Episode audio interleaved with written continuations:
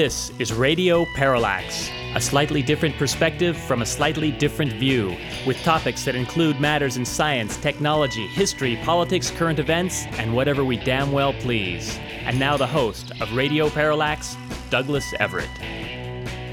Welcome to the program. We're going to make today's show one of those ah, approximately once a month shows where we just try and catch up on all the material we've been sifting through for you, my dear listener. We were hoping to bring you our general manager here at KDVS, Neil Rude, to talk about uh, the good news at the Yolo County Supervisors vote that took place last Tuesday. The basic thrust of this meeting was that there would not be a retroactive denial of the construction permit, uh, which is going to allow uh, some expansion of a tower in Yolo County that will hopefully uh, increase our broadcast signal. This is an improvement we've uh, long been looking for here at this station. The broadcast of KDVS currently comes from a uh, rather inadequate tower on the top of Kerr Hall. My understanding is that just from the simple physics of the the uh, diminutive height of this tower means that uh, certain areas in Sacramento get a lot of radio interference. Uh, uh, certainly, a taller tower will will help this, and we look forward to progress being made in this area. And hopefully, Neil can come on next week's show and kind of explain this a little bit better than than I just did. Oh, I, I think that was clear enough, wasn't it? And someone else we uh, probably aren't going to be able to bring on today's show, but hopefully will in the future, would be David Watts Barton, who is the, the new interim host over at the Insight program on Capital Public Radio. This is a duty about which I do know a thing or two. And I must say, it is a great pleasure for me to be able to offer congratulations to David for his um, taking the role that for the last seven and a half years has been uh, filled by Mr. Jeffrey Callison. Jeffrey is moving on to the Department of Corrections. Not as an inmate, it turns out. Just kidding, Jeffrey. But as a spokesman. We wish him well also.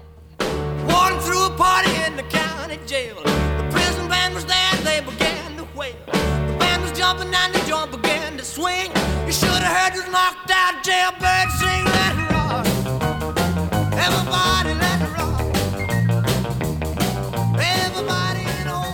Anyway, hopefully David will come on and talk to us about his new duties. I know he's very excited about it, and we've said in this program on more than one occasion, I think, that he does a great job.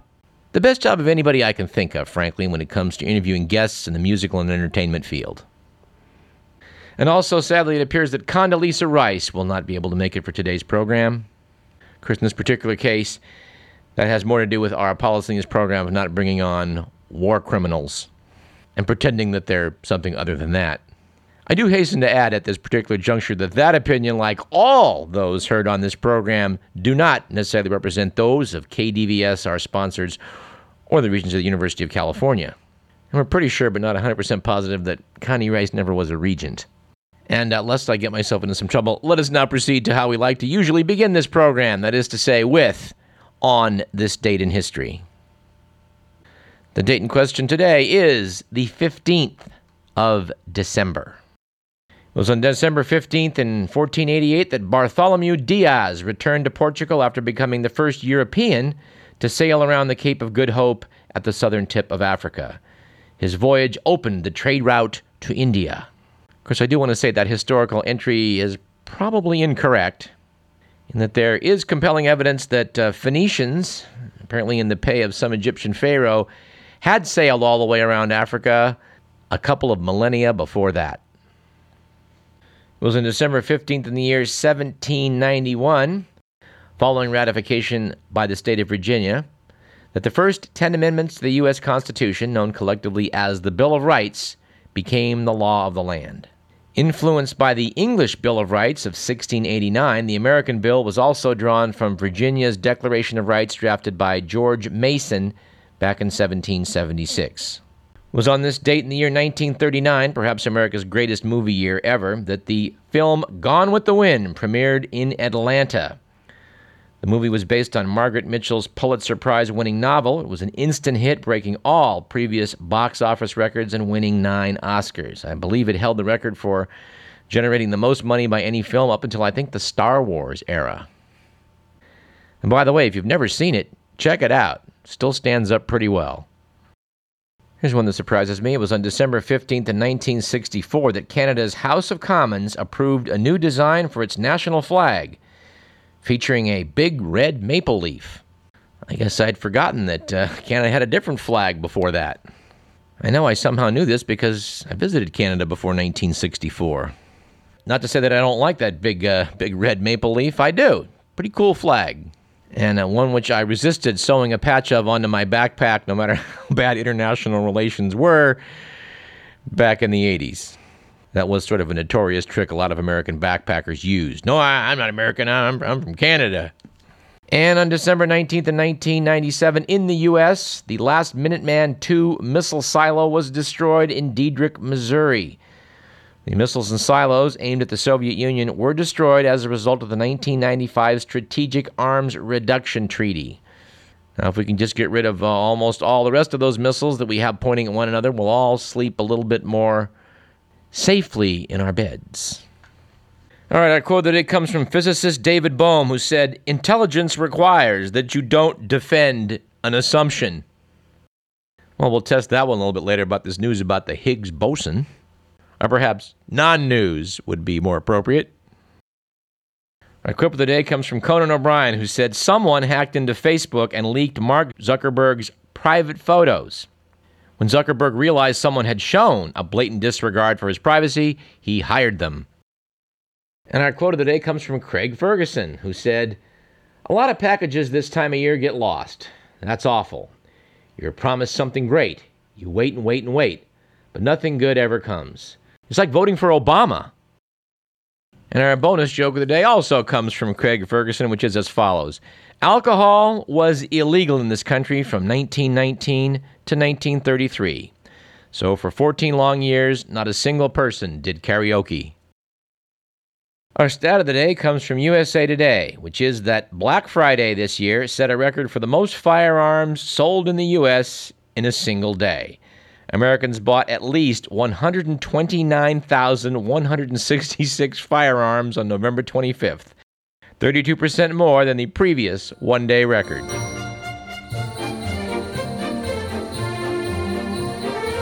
Yes, Merry Christmas.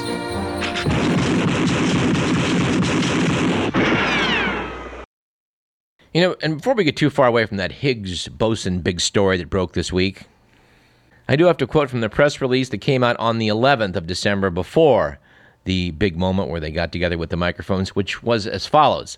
According to a press release from the CERN, an update on the search for the Higgs boson by the ATLAS and CMS experiments will be presented at a seminar to be held on December 13th. The results, which will be based on the analysis of considerably more data, are believed to be sufficient to make significant progress in the search for the God particle. However, CERN has also warned that there may not be enough data to make any conclusive statement on the existence or non existence of the Higgs. And of course, the press conference went down pretty much as advertised, which was more or less, you know, this may or may not be a momentous discovery. We're not sure, but my goodness, the mind reels at the possibilities of what we might have discovered. We would hasten to add that the Higgs boson, unlike string theory, is something which Radio Parallax is not skeptical of. And you know, before we do the good, the bad, and the ugly, being this is a catch up show, I need to address a couple of items that have been sitting in front of me now for, I don't know, about four shows in a row we never seem to get to. These were dug out of some old copies of Harper's Magazine, which Mr. McMillan had saved, and fortuitously, rather than toss them and give them to me to comb through for some valuable nuggets for this program, Here's a couple of them.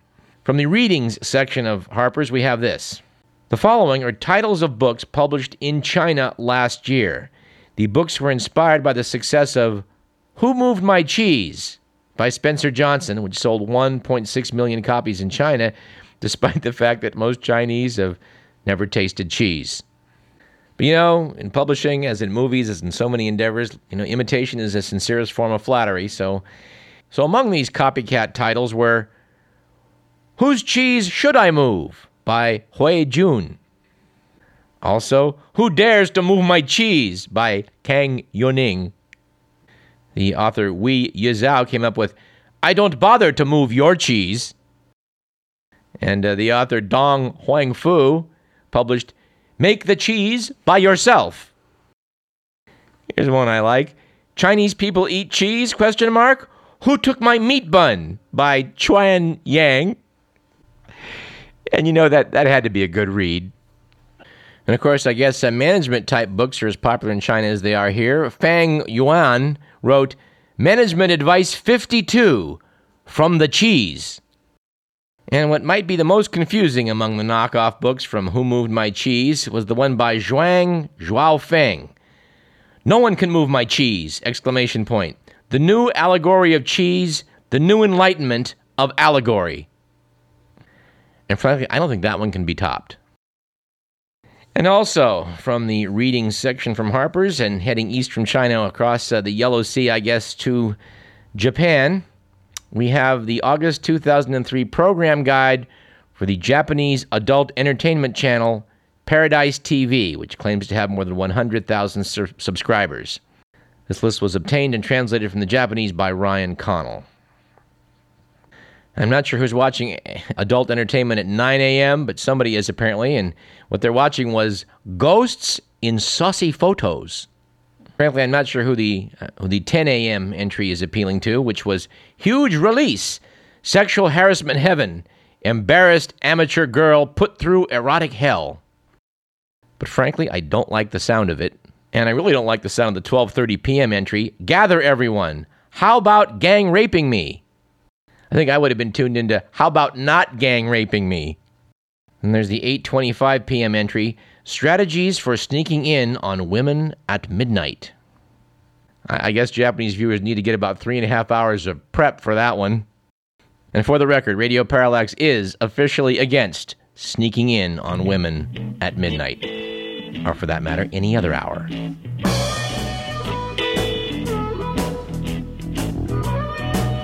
All right, Let's see if we can't do the good, the bad, and the ugly.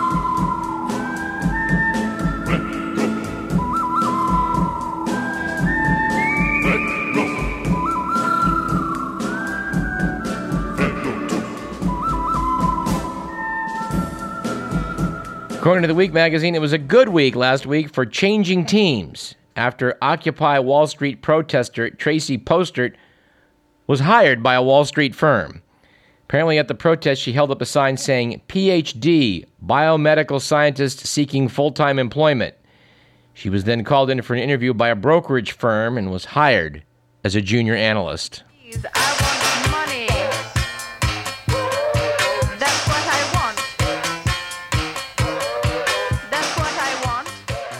It was, on the other hand, a bad week last week for Michele Bachmann after the fading GOP presidential candidate vowed to close down the U.S. Embassy in Iran. The U.S. has not had an embassy in Tehran since the 1980 hostage crisis. You know, we think even Sarah Palin knew that. And it was an ugly week last week for anyone around Alec Baldwin, really. After the famously hot headed actor got kicked off an American Airlines flight for refusing to turn off his cell phone. The airline and witnesses say Baldwin became so infuriated that he locked himself in the bathroom, beat on the walls, and screamed so loudly that the pilot could hear him in the cockpit. Ever notice that sometimes actors seem to be sort of prima donnas? And uh, it was probably a good week and, and, a bad week, depending on how you want to look at it, for inflation after it was revealed last week that Medicare spent $240 million over the last decade on penis pumps for recipients over 65 suffering from erectile dysfunction. And as a physician, I would note that some people seem to be satisfied with penis pumps for treatment of erectile dysfunction. Take it from me, there are better methods. And one of these days, we're going to have an educational segment on this show about that topic, but uh, not today. But uh, we do have three items from the Only in America file that I think are worthy of merit. I want to thank the Week magazine for having this section on a weekly basis. All right, item number one. A fugitive who took a Kansas couple hostage in their home is now suing them for $235,000. Accused murderer Jesse Dimmick claims that Jared and Lindsay Rowley accepted his knife point offer of money to hide in their house. But the Rowleys later breached their quote oral contract unquote by escaping as he slept. Dimmick says this resulted in my being shot in the back by authorities. And yes, it's true, other nations read about these legal proceedings in the U.S. and cackle ferociously. Because they know that, given the system we have here in this country, this guy might get a settlement. All right, and further speaking of our disgrace of a legal system, item two from the Only in America file fast food chain Chick fil A has ordered a Vermont silkscreen artist to stop printing t shirts with the slogan Eat More Kale alleging it's too similar to Chick fil A's slogan, Eat More Chicken. Artist Bo Muller Moore, a locavore, says he won't back down, and his lawyer says, I don't think anyone will step forward and say they bought an Eat More Kale shirt thinking it was a Chick fil A product. And you know that that's one lawyer we agree with. Final item from the Only in America file a suburban New York elementary school teacher now faces disciplinary action for telling her second grade class that there is no Santa Claus. Apparently, after her students identified the North Pole as, quote, where Santa lives, unquote, the teacher told them Santa was a fictional character. Notes the week most experts are agreed that Santa is real and does live at the North Pole. And we agree on this program that there is some evidence for that that kind of brings us back to that physicist quote, David Bohm. Intelligence requires that you don't defend an assumption.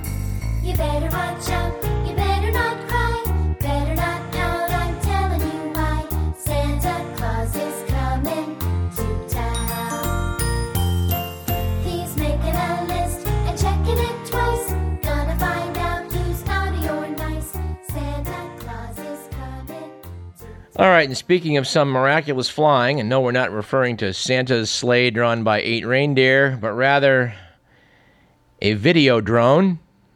You no doubt saw the story that Iran this week paraded what its military described as a captured CIA stealth drone on national television.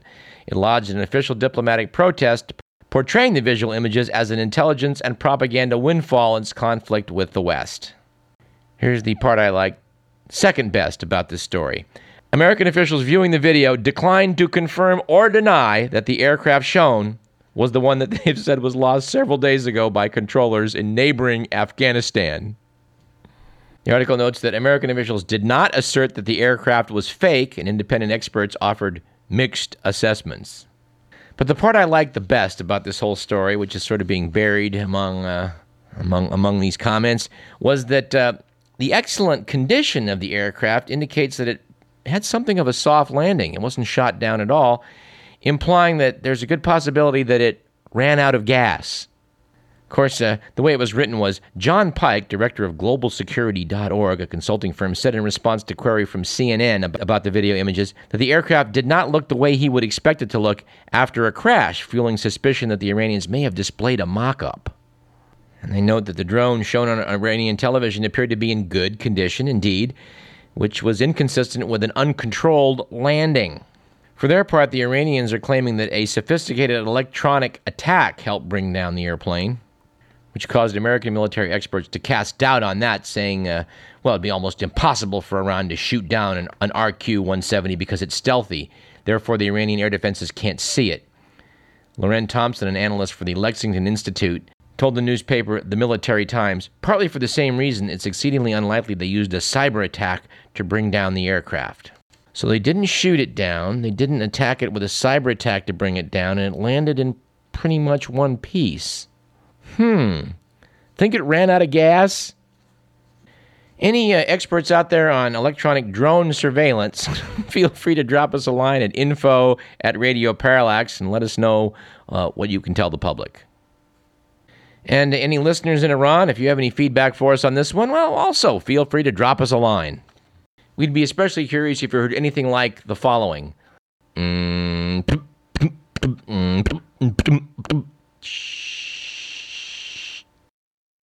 Anyway, before we close, we want to note the comment sent to us by Dwayne, who said Iran should should send us that drone back. Don't we always send their drones back when we shoot them down? And speaking of shooting stuff down, the Mythbusters boys got themselves in trouble this week, but we're going to save that for after the break. You're listening to Radio Parallax. I'm Douglas Everett. Let's pause for some messages.